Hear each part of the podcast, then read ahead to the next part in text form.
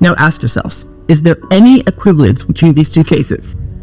Because if you can't tell the difference between victims of horrific violence and torture who were kidnapped out of their beds and strollers for doing nothing wrong but being Jewish, and convicted terrorists who were arrested for attempt murder, then I'm sorry to break it to you, but there is something awfully wrong with your integrity and your moral justice. And one last thing. Even if you choose to believe Hamas's propaganda and assume the hostages were treated well, terrorists who brutally kidnap innocent civilians cannot be praised for supposedly taking good care of them. That's absurd. These people should have never been abducted in the first place. So, be real. זה היה יצחק מנדל מכאן 11, עם מסר דווקא לעולם, ובגלל זה זה גם באנגלית, אה, בשביל מה לשכנע את המשוכנעים כמובן, שעל ה, על ההבדל, שמשהו שגם אני רואה הרבה בתקשורת הזרה, אה, על, ה, על המינוח הזה של עסקת אה, חילופי אסירים, אפילו בוויקיפדיה בעברית, חטאו והשתמשו במושג הזה ועשו איזושהי השוואה בין החטופים שלנו, לבין האסירים אה, הפלסטינים שיושבים בכלא כי הם מורשעים בעבירה כלשהי ולא כי הם נחטפו מאיזה מקום כלשהו. אהלן ישראל, מה קורה? אה, עוד שבוע קשה. אני, אני מאוד מסכים איתך על הנקודה, זו נקודה שאמרת לי שחשוב לך לעלות בפרק, אני מאוד מתחבר אליה, זו אחת הנקודות שהכי צורמות לי, תשמע, בכל ה... כל ענייני המלחמה הזאת, למין הרגע הראשון, זה פשוט בלתי נתפס עושים את ההשוואה בין אנשים תמימים, כולל תינוקות שנחטפו מיטותיהם לאחר שחלק מבני משפחתם נרצחו, לבין אסירים ביטחוניים שעסקו בטרור או ממש באופן ישיר רצחו, או ניסו. לכל הפחות ניסו ובדיוק ונכשלו, או סייעו וכולי וכולי. העניין הוא שבאמת אין, אין הרבה מה, חוץ מלעמוד על הנקודה הזאת, אין מה להרחיב עליה, כי אני חושב שאין, זה, זה קונצנזוס פה בחברה הישראלית, ש, שאין מקום להשוואה הזאתי. אבל על התקשורת הזרה אני חייב לציין שמה שקורה זה שבתקשורת הישראלית, עוד רגע גם נדבר על העסקה אחרי הפתיח, על העסקה המסתמנת נכון ליום אה, חמישי, אה, ראשון אה, 1 בפברואר, בשעה תשע וחצי בערב. עוד לא תשע וחצי, חכה, תכף יצא משהו בתשע וחצי באמת, אז איך הם לא דיברו? אז באמת, כל הסחרור התקשורתי הזה, אני מוצא את התקשורת הזרה הרבה יותר אמינה והרבה יותר uh, מדויקת ופחות uh, גורם מדיני בכיר מצהיר ש... Uh, ותמיד הגורם המדיני הבכיר הזה זה אחד מיושב ראש uh, המפלגות uh, בקואליציה או באופוזיציה. Uh, ובתקשורת הזרה מקבלים את התמונה היותר אמינה, שם לא עובדים עלינו. Uh, גם על זה עקיבא נוביק מכאן 11 גם דיבר על זה. שלא לשקר לנו ודווקא להגיד לנו את האמת, ולכן אה, אני צורך לאחרונה הרבה יותר תקשורת זרה, ושם ממש עושים את ההשוואה לעסקה המסתמנת בין האסירים שלנו לבין, אה, בין החטופים שלנו לבין האסירים ה... הביטחוניים שהם פשוט עבריינים, אה, כן כן, אפילו זה, אבל על העבריינים ששוחררו. טוב, נעבור לפרק. פרק 41, מתחילים.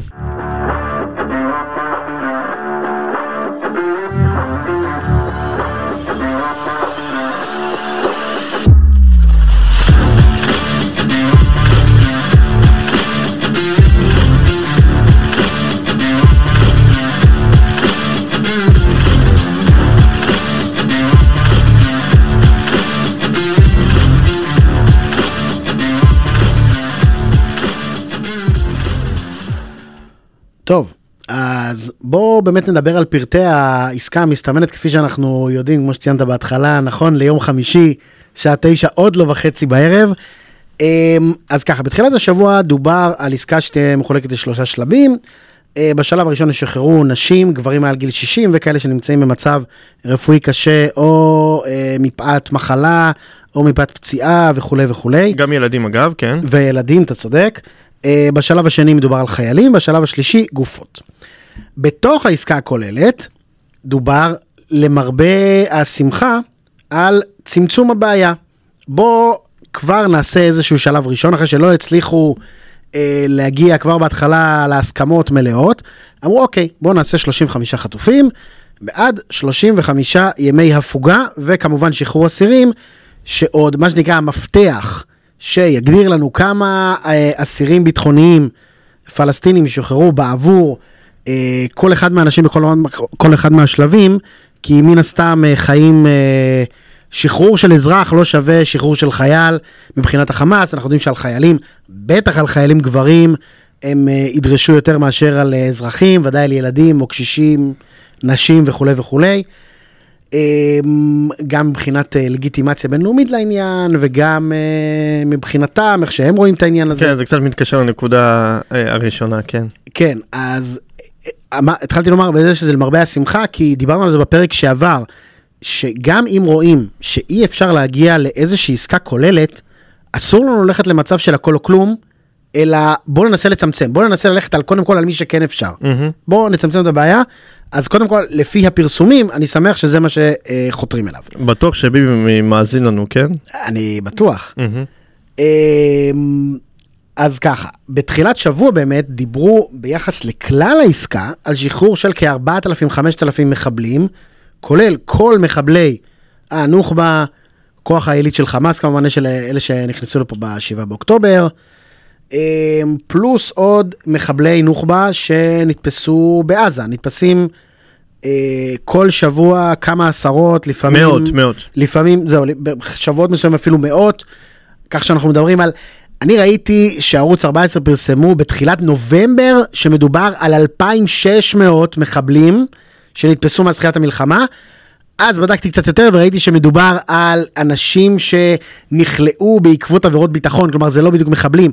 כך שהמספר הנכון והמדויק, אנחנו לא לגמרי יודעים אותו, אבל כן, זה ככל הנראה בסדר גודל של אלפים. אלפים, לפחות מאות רבות, אה, ככל הידוע לי.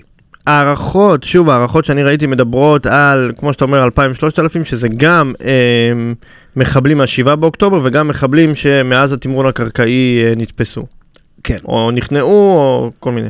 אה, אבל כאמור, באמת עוד אין את המפתח, לא יודעים בדיוק מה המספר, זה 4,000, 5,000, קצת יותר, קצת פחות, אה, ועל הסיפור הזה דנים, פלוס כמובן סיוע הומניטרי מאוד מאוד משמעותי.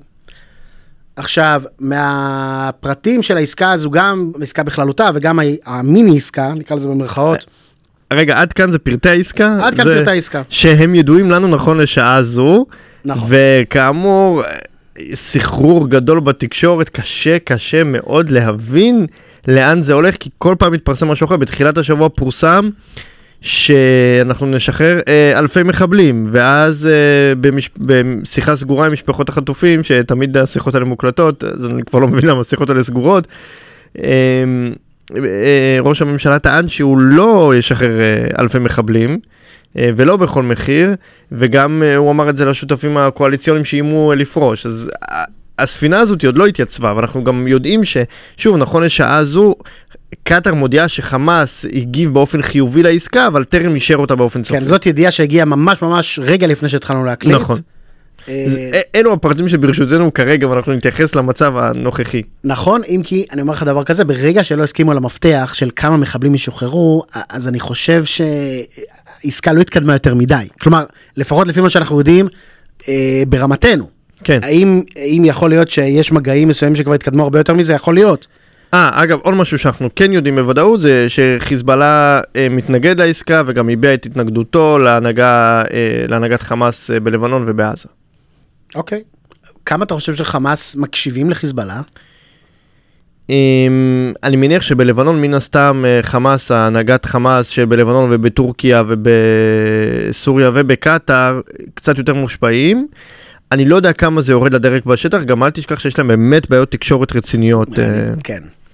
אמ, לתקשר אחד עם השני, וגם האינטרסים מתחילים קצת אה, להתכתב, אבל שוב, אחרי השבעה באוקטובר קשה באמת לצפות לאן כל דבר ילך, כי אתה יודע, הקונספציות הן אה, זה, ואני נזהר קצת, אה, אה, נזהר לנחש, אבל להערכתי, ועל סמך כמובן אה, דברים שאני ראיתי, אין משמעות, ל... אין משמעות לחיזבאללה בעניין הזה, כי ההנהגה הפלסטינית מאוד מאוכזבת מהתגובה הרופסת ביניהם של חיזבאללה במהלך כל המלחמה הזו. make sense. אמ, אז כמה נקודות שעלו לי מהעסקה. אז ככה, היה השבוע, אנחנו עדיין על העסקה, אבל בתחילת שבוע היה עוד משהו, היה את אה, כנס החזרה להתיישבות בעזה. אה, בירושלים, בענייני האומה. עכשיו, לפני שנפתח הכנס, אני לא יודע אם אתה יודע את זה, אבל לא פרסמו מראש מי חברי הכנסת והשרים שהשתתפו בו.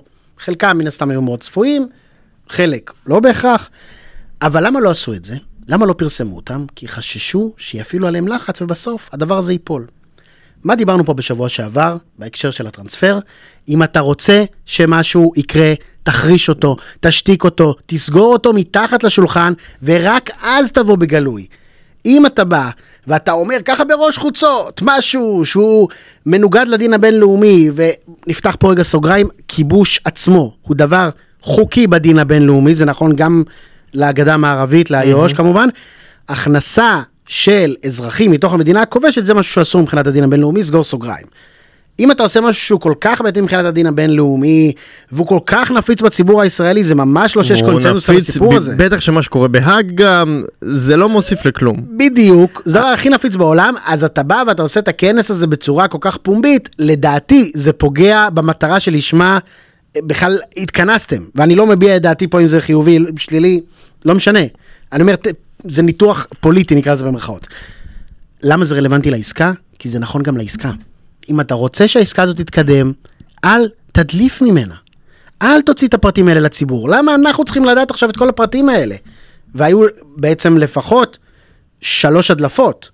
מתוך ישראל, חייבים לציין שהדלפות האלה מתוך בכירים ישראלים. ככל הנראה. הם לא מקטאר, כי בקטאר זה בתקשורת הזרה.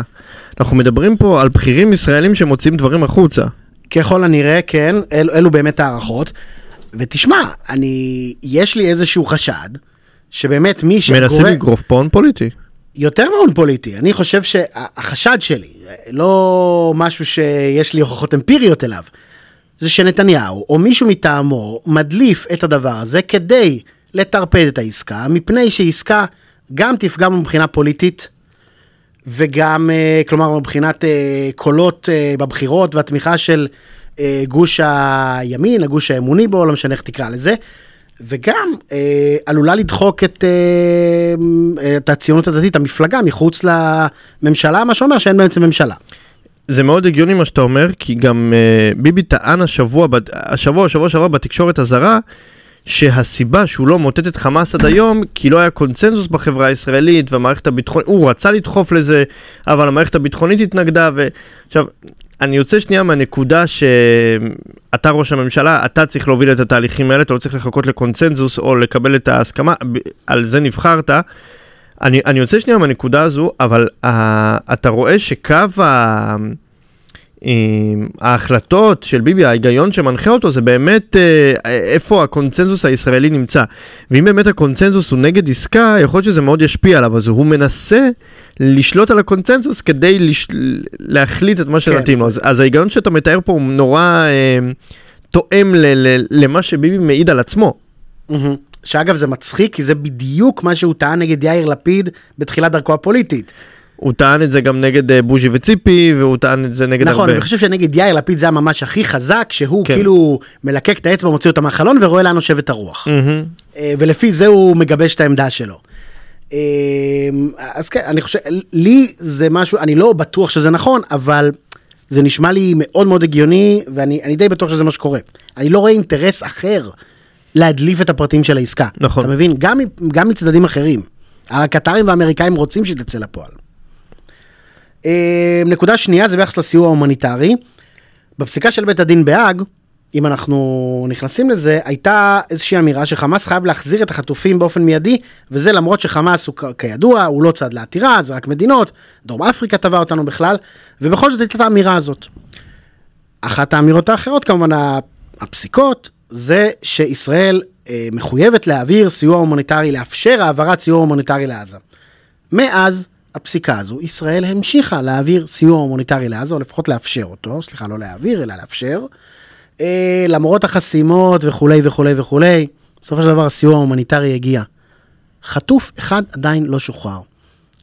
ואני לא כך מבין למה אנחנו לא עושים שימוש ב, בסיפור הזה, ואולי אפשר לעשות בו שימוש, בזה שעובדתית חמאס לא מקיים את הפסיקה, ואנחנו כן מקיימים את הפסיקה. Mm.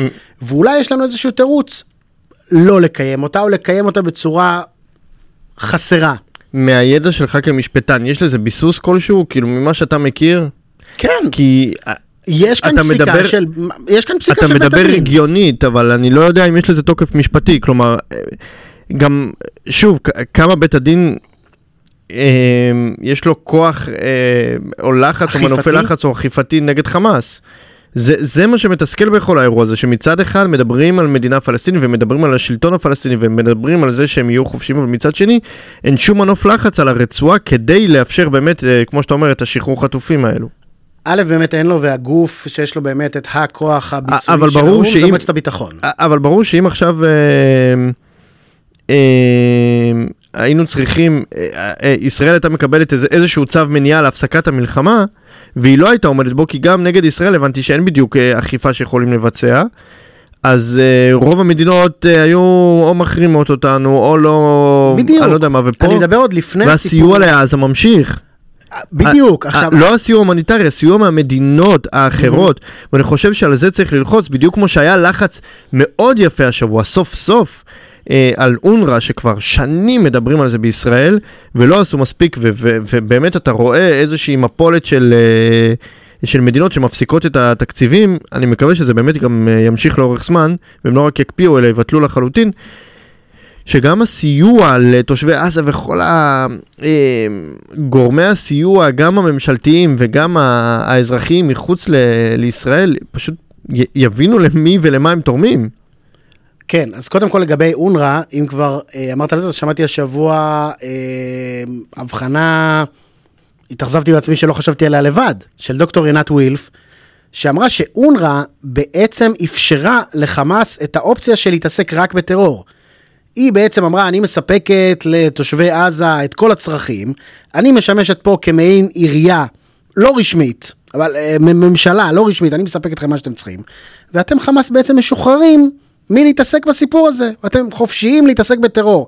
אה, גם כמובן החברים שלא עסקו בטרור באופן ישיר, שזה ה-12 הללו שהושעו, ואני בטוח שיש עוד. אה, וזה משהו שישראל מדברת עליו כבר לא מעט שנים. עוד הרבה לפני ה-7 באוקטובר, כן. אבל גם החלקים באונר"א שבאים, נגיד, מאיזשהו מקום טוב, הם בפועל נותנים לחמאס את האפשרות להתעסק רק בטרור, בלי לדאוג לרווחתם של תושבי עזה בכלל. אמ, אז זה סגור סוגריים על אונר"א. עכשיו לגבי הסיפור של הסיוע ההומניטרי, אני התחלתי את הנקודה ב- באמת בעניין התודעתי. עניין של יותר להציף את זה כלפי העולם, עניין של יותר להעלות את הסיפור הזה של חבר'ה, אנחנו ממלאים את הפסיקה, חמאס לא ממלא את הפסיקה. אז יכולים להתבחבש איתך, האם חמאס מחויב או בכלל לא צד, או בכלל... בסדר, עזוב אותך, אבל מבחינה תודעתית זה, זה משהו שקורה.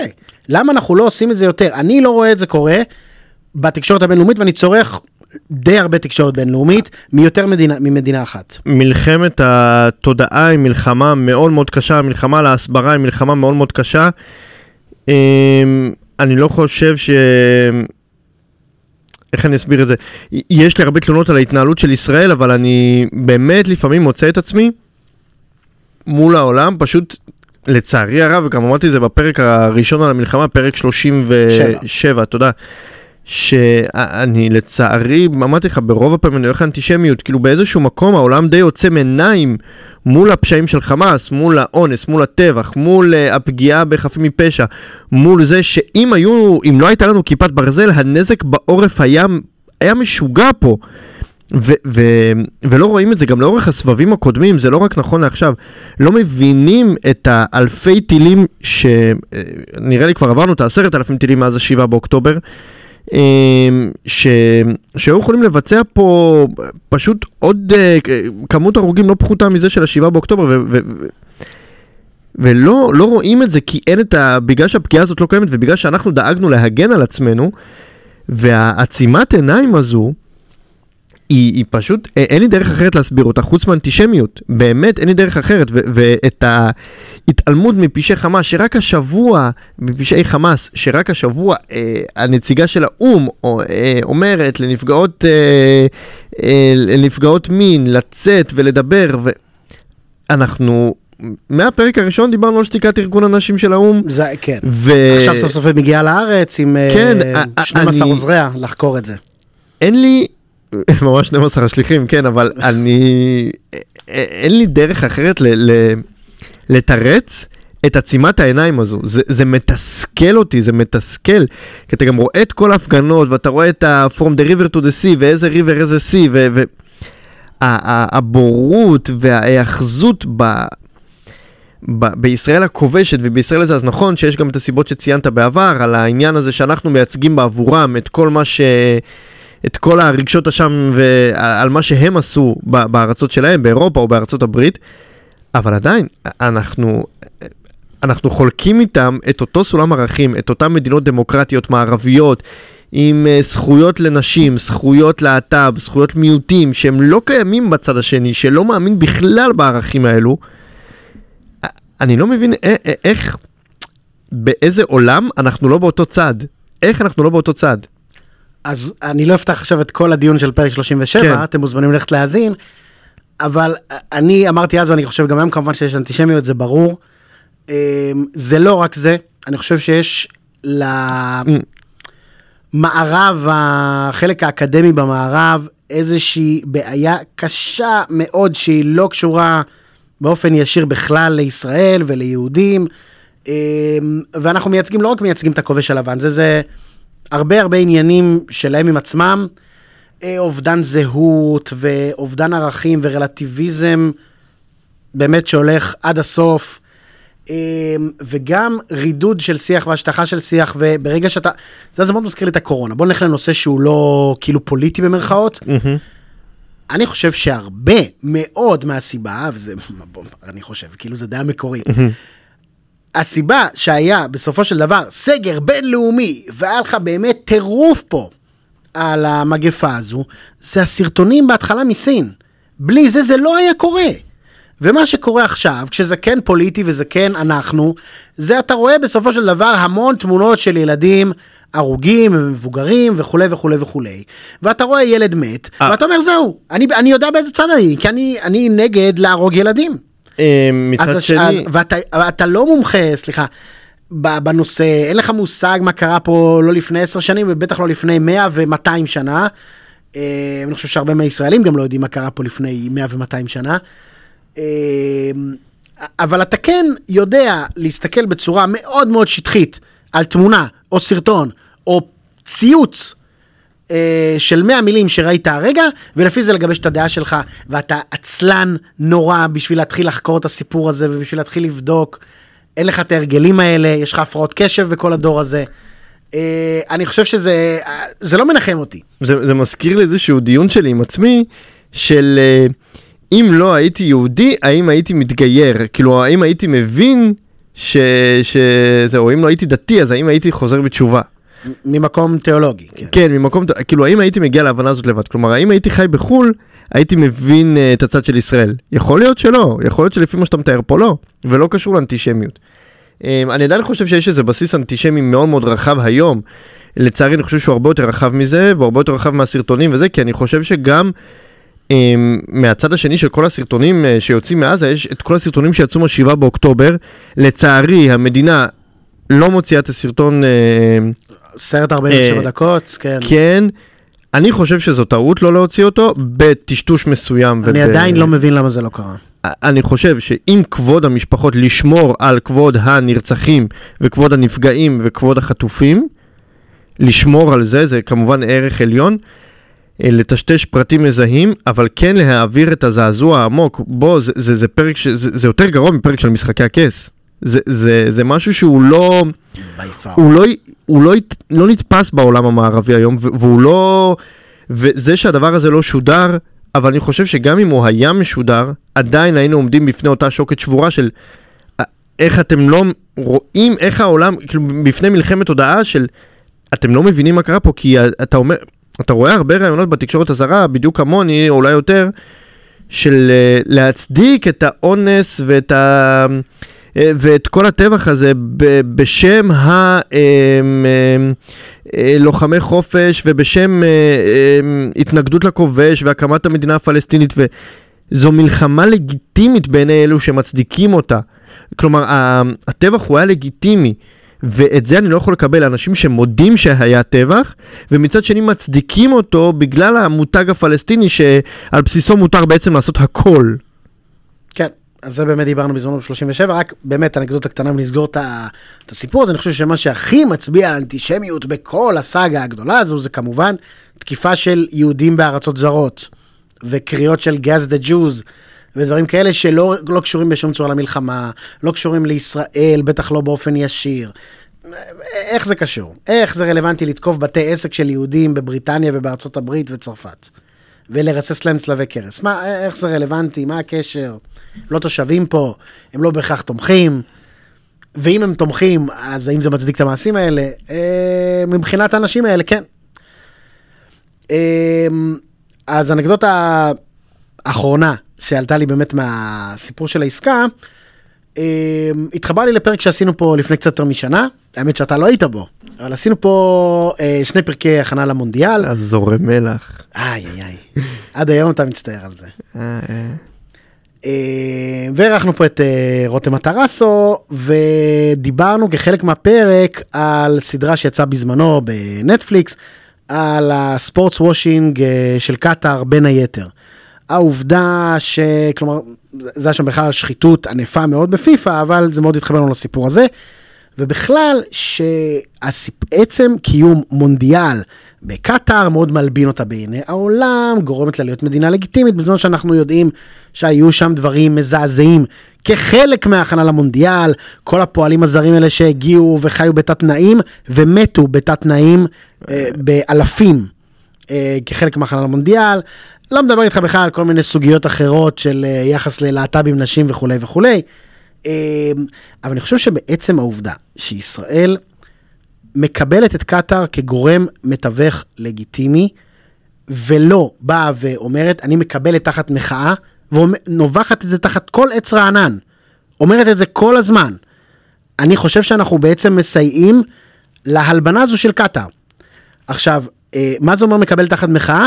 אני לא אומר שמדינת ישראל צריכה לבוא ולומר, אה, בגלל שקטאר באה לתווך, אז אני מפוצץ את העסקת חטופים, אני לא מוכן, מוכן בכלל לשמוע אותם כי הם לא לגיטימיים. לא, אין ברירה. צריך לשמוע אותם למרות שהם לא לגיטימיים, אה, אבל אנחנו לא יכולים לאפשר את המקום של המדינה הנוראית הזאת, שהיא מממנת טרור במשך שנים. היא אחת מאלה שמימנו את חמאס, היא אחת מאלה שמממנים את ההתקפה הזו, והם גם יממנו את ההתקפה הבאה אם אנחנו נאפשר את זה, וכנראה שגם אם לא, אז יממנו גורמים אחרים נגדנו. אנחנו לא יכולים במחדל בעצם לאפשר את המשך הקבלה שלה כמדינה לגיטימית. בטח לא אחרי השנה ההיא שבאמת של המונדיאל, שסייעה כבר לסיפור הזה. בואו ננסה להוציא אותם החוצה, בואו נתקוף אותם. לא לפוצץ את העסקה, אבל לתקוף אותם במקביל. גם במקביל, כמובן שגם אחרי סיום העסקה, אבל אחרי סיום העסקה כבר הרבה פחות יקשיבו לנו. אמ, אני אלך רחוק יותר ממך. אני לא יודע אם אתה זוכר, אבל בתקופת או שליט או החטופים שהיו לפניו עם גולדווסר ורגב, הקונצנזוס הישראלי וגם ה- ה- המדיני בישראל היה לא מדברים עם ארגון טרור, אנחנו לא הולכים אה, אה, לדבר עם ארגון טרור על שבויים, זה משהו שעשינו בעבר עם מצרים וסוריה, במלחמות ישראל, ב-67 וב-73. אנחנו לא מדברים עם ארגון טרור, לא מדברים עם ארגון טרור, ובסופו של דבר מדינת ישראל התקפלה, והיום היא מדברת עם חמאס, שהוא כביכול ארגון לגיטימי, שפשוט אה, חטף אה, חיילים כחלק ממלחמה. למרות שהוא לא חטף חיילים ולא כחלק ממלחמה. והוא בעצמו לא מדינה. ו- ועל המשוכה הזאת כבר עברנו, וגם זה נראה בינינו רגיל. אה, אחרי זה אנחנו מקבלים את מצרים כמתווך ראשי, שגם עם מצרים יש המון אה, בעיות, אמנם לא כמו קטאר, ועברנו כבר שלב לקטאר, שזו בעיה מאוד מאוד גדולה מה שקורה שם, ואני מתחבר מאוד מאוד לכל מה שאמרת, גם עם המונדיאל, וכל הדברים הידועים שקרו שם. אה, אגב, אה, הכתב הצבאי של כאן 11, שכחתי את שמו כרגע. רוי קייס? כן, תודה. פרסם על זה למה קטאר באמת, בכלל, מה האינטרס של קטאר להיות מתווכת בעניין הזה. ולטענתו לפחות, קטאר כמממנת של הרבה ארגוני טרור מלבד חמאס, היא נבהלה מעצם, ה... מעצם ההצלחה של חמאס וההקבלה בין חמאס לדאעש הצליחה מאוד מאוד, הקיבוע התודעתי הזה בעיניהם הצליח.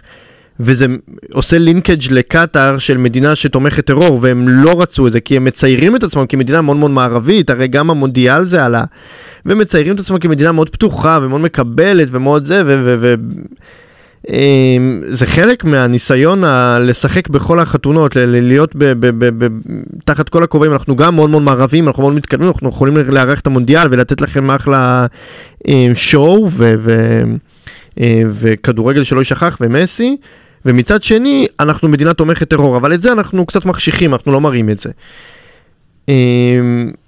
ועל זה רועי קייס באמת דיבר ש...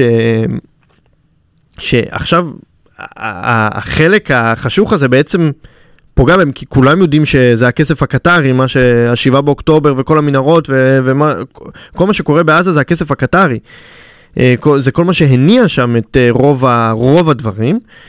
והם נבהלו מזה מאוד, ולכן עכשיו הם מנסים לצייר את עצמם כגורם הלגיטימי שמשחרר חטופים, והצליח כבר להביא עסקה אחת, ושתדע לך שמצרים, שרואה את עצמה כמנהיג הערבי במזרח התיכון, מאוד מאוד נפגעת מהנושא הזה, ומאוד נפגעה שהעסקה הראשונה לא נעשתה דרכה. זה גם היה איזשהו אה, משבר, אה, משברון ב- ביחסים בינה לבין ישראל בנושא הזה. אה, ואני כן מתחבר, בסופו של דבר, אני מסכים איתך שכן, אי אפשר כרגע לקום מהמשא ומתן, כי אלו התנאים שלנו, אנחנו חייבים לדבר עם חמאס, חייבים לדבר עם קטאר, אין, אין לנו דרך אחרת ל- להחזיר את החטופים שלנו, וזה זה יותר מכואב להגיד את זה. זה מחזיר אותי למה שדיברתי בפרק הקודם על, ה, על הסיטואציה שחמאס שם אותנו בה, שזו סיטואציה שבעיניי היה אסור להגיע אליה, גם עידן עמדי דיבר על זה אגב בנאום שלו השבוע, ש... אמ, שהוא כנראה היה מעורב כבר שנים בכנסת באומרו ש... מדינת ישראל צריכה להתייחס ל... לאיום, לאיום החטיפה כאסטרטגיה ולא כאיזה מין אה, איום שאולי יקרה ויהיו אחד שניים כי אנחנו נעמוד, הוא אמר אנחנו נעמוד בפני מאות חטופים ולא נדע מה לעשות. הוא אמר יש איזו אסטרטגיה שאנחנו צריכים להתחיל לבנות כמדינה כדי להתמודד עם האיום הזה וכדי להגיב אליו בצורה נכונה. אה, וכמובן שכמו הרבה דברים אחרים לא התכוננו לזה מספיק טוב. ובסופו של דבר נאלצנו לקבל בעל כורחנו את המתווכים האיומים האלו. אה, ואת ארגון הטרור הרצחני הזה שכופים עלינו תנאים ומדברים איתנו כאילו זה משא ומתן לקניית אה, תנובה בשוק הסיני ולא על חיי אדם. ואין, אני מרגיש שאין ברירה אחרת, אבל כן אני מתחבר לעניין הזה שכן צריך לצעוק את זה. וראינו השבוע שכשביבי בשיחה סגורה עם חטופים, עם אה, משפחות החטופים אמר שקטאר היא גורם שהוא יותר גרוע מ... אני לא זוכר בדיוק מה, אבל הוא כן באיזשהו מקום חשף את הצביעות של קטאר, אז קטאר מצד אחד מאוד מאוד התעצבנה, אבל מצד שני היא דחפה הרבה יותר מהר לעסקה. זה כן עשה איזשהו מנוף על... אה, זה כן, האמירה הזאת אולי כן, אולי, אני לא יודע, אולי היו גם דברים אחרים, אבל כן הפעילה איזשהו מנוף לחץ לקידום העסקה הנוכחית, בהנחה שהיא באמת תקרה בקרוב. כלומר, יכול להיות שדווקא האמירות האלו כן יועילו לעסקה, אבל אי אפשר לדעת. אמ, אבל אני, אני, אני מתחבר לזה שישראל צריכה להיות קצת יותר חצופה בעניין הזה של המלחמה וקצת יותר להגיד, תקשיבו, אתם לא לגיטימיים, אנחנו מדברים איתכם ואנחנו מנסים לקדם את העסקה הזאת, אבל בעינינו אתם לא לגיטימיים. ואני לא חושב שישראל צריכה להתבייש בעניין הזה, אנחנו, אני מרגיש שאנחנו קצת אה, מתנהלים כאילו אנחנו עדיין ב, אה, בימי השואה ב-39 עד 45, ואנחנו מתחננים שהעולם יכיר בנו, זה אה, קצת יותר תעוזה. לא חוצפה ולא עכשיו להגיע לאמברגו בינלאומי, לא. אבל קצת יותר תעוזה וקצת יותר אה, אה, ביטחון בדרך שלנו וקצת יותר להציג את, ה, את הדרך שלנו ואת התודעה שלנו ואת הערכים שאנחנו מאמינים בהם, כי רוב העולם המערבי חייב, ושוב, חייב להיות בצד שלנו. מתחבר מאוד, אה, ואני חושב באמת שמה שעולה מפה זה להפסיק להוריד את הראש. להפסיק להוריד את הראש. ואם קטאר, כמו שאתה אומר, קטאר תתעצבן על זה, שתתעצבן. את קטאר צריך להוציא לאור, צריך להוציא את האמת, לא רק בגלל הפן המוסרי הברור שהיא מדינה תומכת טרור, אלא גם בגלל שהטרור הזה מופנה ספציפית כלפינו. זה גם, אתה יודע, תועלתני נטו. Mm-hmm. הטרור הזה מופנה כלפינו והוא יופנה כלפינו בעתיד.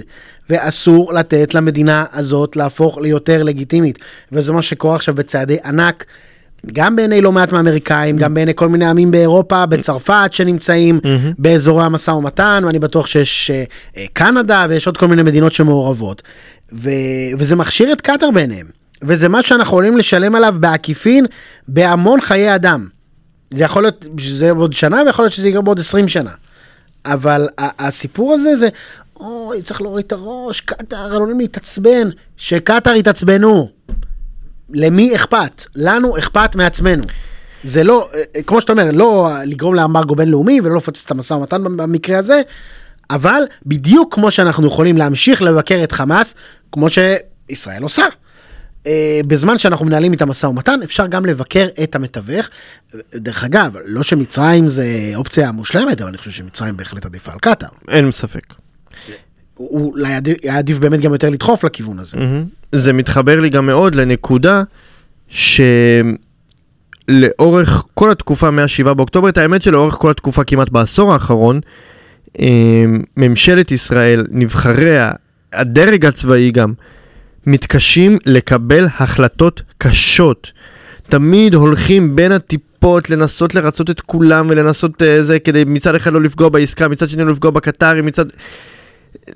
לא, לא לפגוע ב, ב, בישראלים, כאילו להיות פה באיזה מין אה, דרך איזה, ו- ואני הרבה יותר באופן אישי אעריך מנהיג שעושה טעויות ויגיד טעיתי, מאשר מנהיג שהולך בין הטיפות ומחליט שלא להחליט. אה, אגב, מצרפי המקרים, ספר של יואב בלום שהתארח פה בפוד בעבר, אם יש ממש פרק על זה, על, ה, על הדחף של האנשים ועל הנטייה האנושית להחליט שלא להחליט, שזו בעצם גם סוג של החלטה, וזו ההחלטה הכי גרועה מבין כל האופציות שעומדות לרשותנו. וגם החיים האישיים, זה משהו שאני מאוד מאוד לוקח לעצמי, שלקחת את הסיכונים ולבחור. ו... ו... אבל פשוט לבחור ולא להחליט שלא להחליט או לא לחכות לבעיה שתתקוף אותי או נגיע לגשר ונעבור אותו, לא, לא, להחליט, להתכונן. זה משהו ש... שאנחנו צריכים להתמודד, להתמודד עם החיים ולהתמודד עם ההשלכות של המעשים שלנו. במובן הזה, וזו הבחנה נכונה שזה באמת מנהיגים בעיקר בשנים האחרונות, אני לא חושב שזה בעיה רק ישראלית, by the way. ביקרתי פה את בן גוריון לא מעט כנראה בפודקאסט, אבל בן גוריון היה זה שאמר, אני לא יודע מה העם רוצה, אני יודע מה רצוי לעם.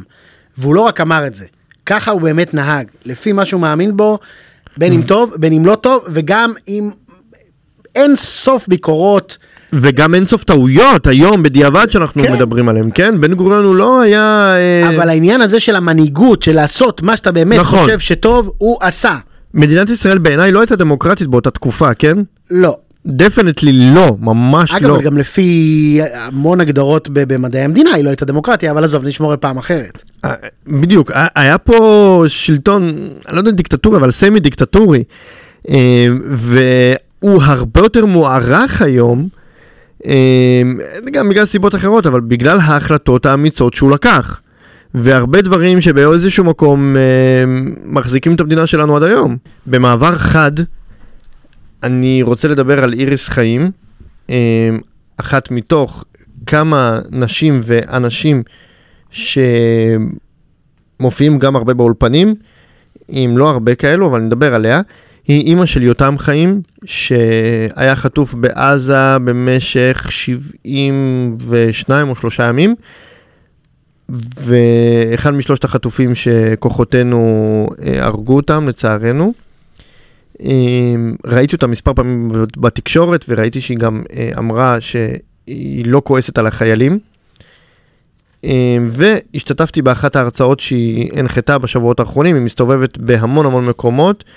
אה, אני ממליץ מאוד, ורציתי לסיים את הפרק במשהו חיובי, כי כבר אנחנו במשך כמה פרקים מסיימים פה בטון אה, צורם. אה, איריס קוראת להרצאה שלה באור ולא בבור.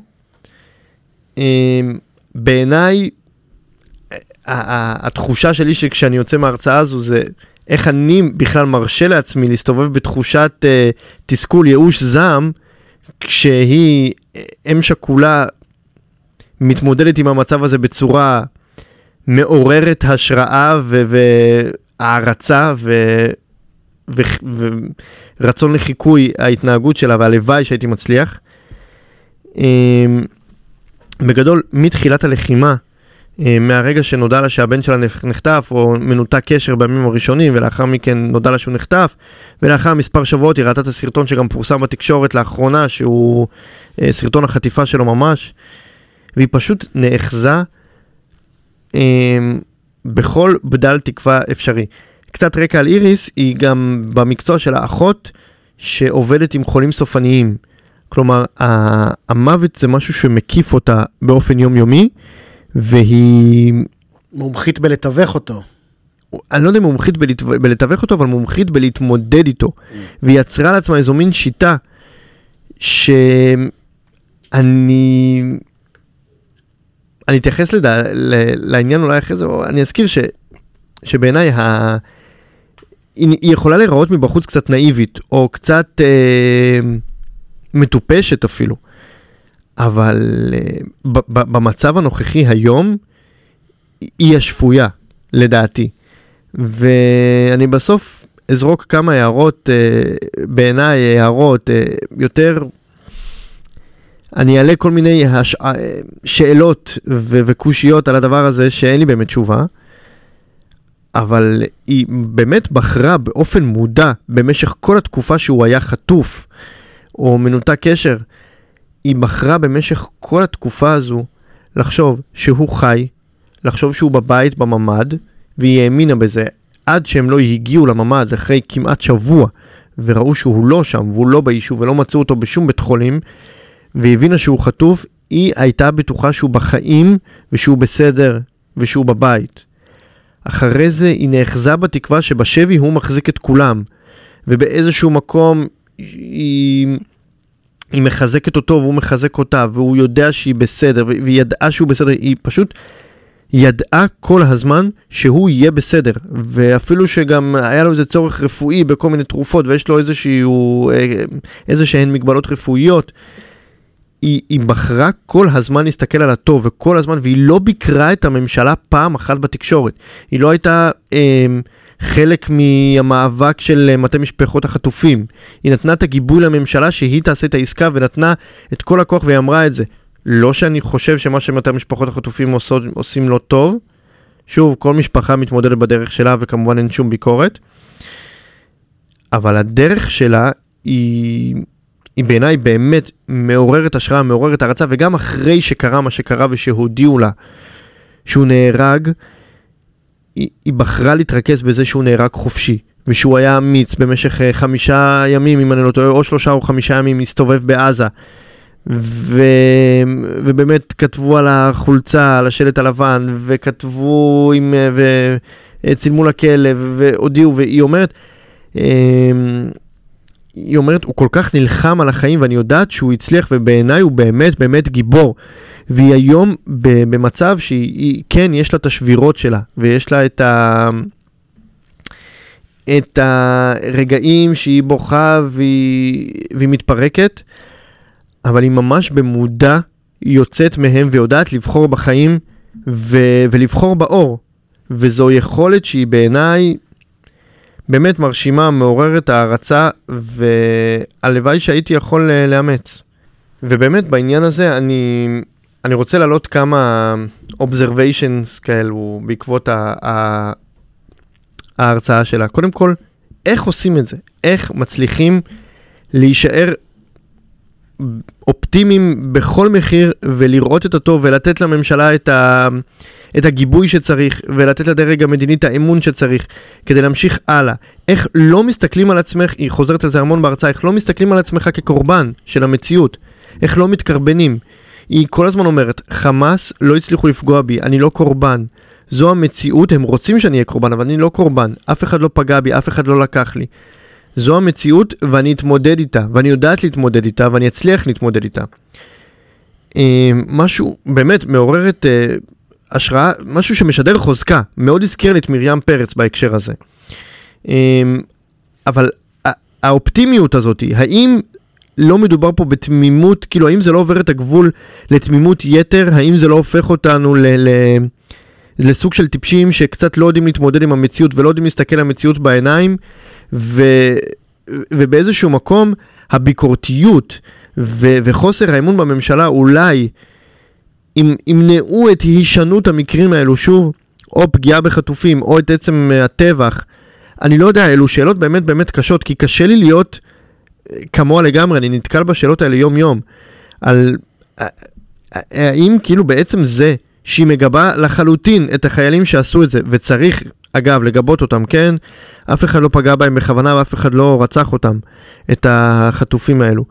אבל האם עצם זה שהיא מגבה באופן מלא לא גורם לזה שאולי במקרה הבא שיתקלו בחטופים עלולים לראות בהם שוב? אמ, איך, איך באמת מגיעים למצב כזה שאת מצליחה לשלוט בתודעה שלך בצורה כזו מרשימה, כזאת מוחלטת, כזאת דיכוטומית, שפשוט ממש לשלוט במחשבות ולשלוט בתחושות, והיא לא בן אדם טיפש בכלל. זו יכולת שהיא בעיניי אה, משהו שאני באמת רוצה לאמץ לעצמי.